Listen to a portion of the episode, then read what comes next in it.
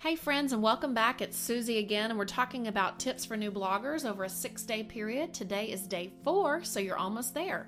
Um, so, my next tip for um, the new blogger is to prepare your images for SEO and then pin away.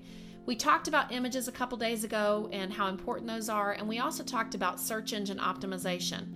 When I say pin, of course, I'm referring to Pinterest. When you first upload images into the WordPress Media Gallery, the titles are nebulous things like Image 26. Are there any Pinterest fans in the house? Whoop whoop! If so, then I've written an article that I've linked on my blog, which means you have to go there and click it. We're, we're talking today about um, tips for the new blogger part two, so that's where you can find these great resources. I know that when I'm on Pinterest, I often click on images that lead to nowhere. At some point, a pinner has to take your image, save it, and, or excuse me, at some point, a pinner has taken your image, saved it, and pinned it from there.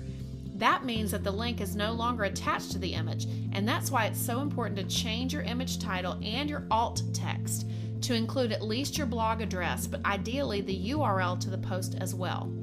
When someone finds a lonely image of yours drifting at sea, they will be able to use that information to find your blog again. Even better than adding just your blog address, which is as far as I've gotten honestly and I need to work on this summer, is to add a descriptive sentence that will trick, I mean, make people want to click your image when it's pinned.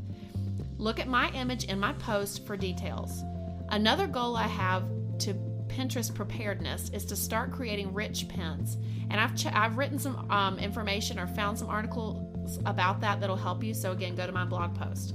Feel free to give me some feedback below with your experiences in rich pinning, since that will be new to me. And then, tip three for today is to use Google Analytics to check the bounce rate of your blog and then take steps to lower that rate. Bounce rate is the percentage of visitors who only view the first page they land on, the landing page of your blog, and then leave. You can find more details about the term with links I've provided in my actual post, so go to the blog. Or about, and I also tell you about how to get started with Google Analytics. Honestly, I'm not technical enough to explain them, so those are both outside links. Our goal, obviously, would be to reduce bounce rate and increase reader loyalty. My bounce rate is better some days than others. Most days look like the graphic that I've shown actually on my post, where a few faithful readers stay around to read more, but my goal is to lower that rate. What are some practical ways to lower the rate? Number one is writing good content. Those readers I've heard from who keep coming back and sharing what I write, thank you so much, are loyal because they like what they read. In addition to embedding links to old posts in new ones, I also link to outside sources like I have in the posts on my blog. Especially when readers go to an outside link, I have those links open up in a new window. I don't want them to leave my content to go elsewhere, thus increasing the likelihood that they will read something else I've written. Finally, I have my posts organized into categories that are easy to find via the buttons on the homepage and the header menu. If someone wants to read about faith or organization or finances, I want them to find attractive, enticing articles all in one spot. My blog is not perfect and it probably never will be, but that's exactly the point. I wrote this blog to face the weaknesses in my life or the beam in my eye head on with God's help. Everything you will find me writing about is my struggle and God's triumph simultaneously on display.